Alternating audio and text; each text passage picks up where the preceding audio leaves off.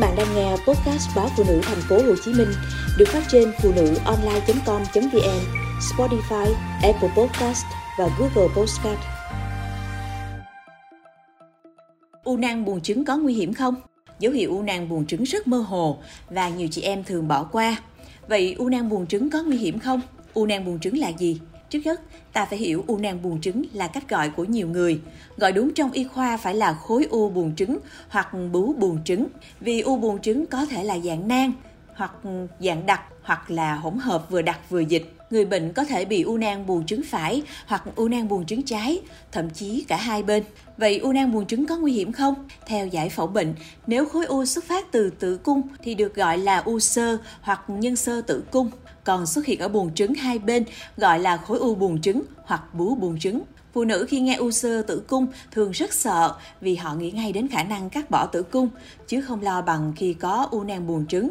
Thực tế, u nang buồng trứng là bệnh lý khó, thậm chí rất nguy hiểm vì liên quan mật thiết đến ung thư buồng trứng, vốn là kẻ giết người thầm lặng. Nếu u sơ tử cung thường có khuynh hướng lành tính, thậm chí không phải mổ xẻ, không cần điều trị, Bệnh nhân chỉ cần được mổ khi có biến chứng như đau đớn, đi tiểu lắc nhắc.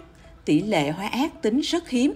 Nhưng một khi nói về u nang buồng trứng, chị em phải biết sợ. Bác sĩ phát hiện thấy u nang trên siêu âm, phải hỏi ngay bệnh nhân những lần khám trước có biết sự tồn tại của u nang buồng trứng này chưa.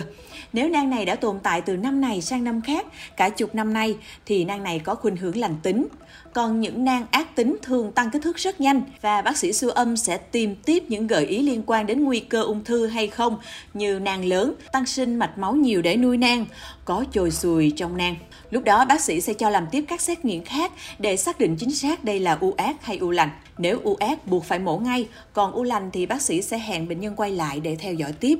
Đối với khối u buồng trứng không có xét nghiệm sàng lọc để chủ động phòng ngừa mà chỉ đi khám định kỳ. U buồng trứng thường không có triệu chứng điển hình mà rất mơ hồ. U nang buồng trứng ác tính sẽ dẫn đến ung thư và thật nguy hiểm khi phụ nữ bị ung thư buồng trứng chết cực kỳ nhanh vì 75% phát hiện ở giai đoạn muộn, còn lại thì chỉ tình cờ phát hiện.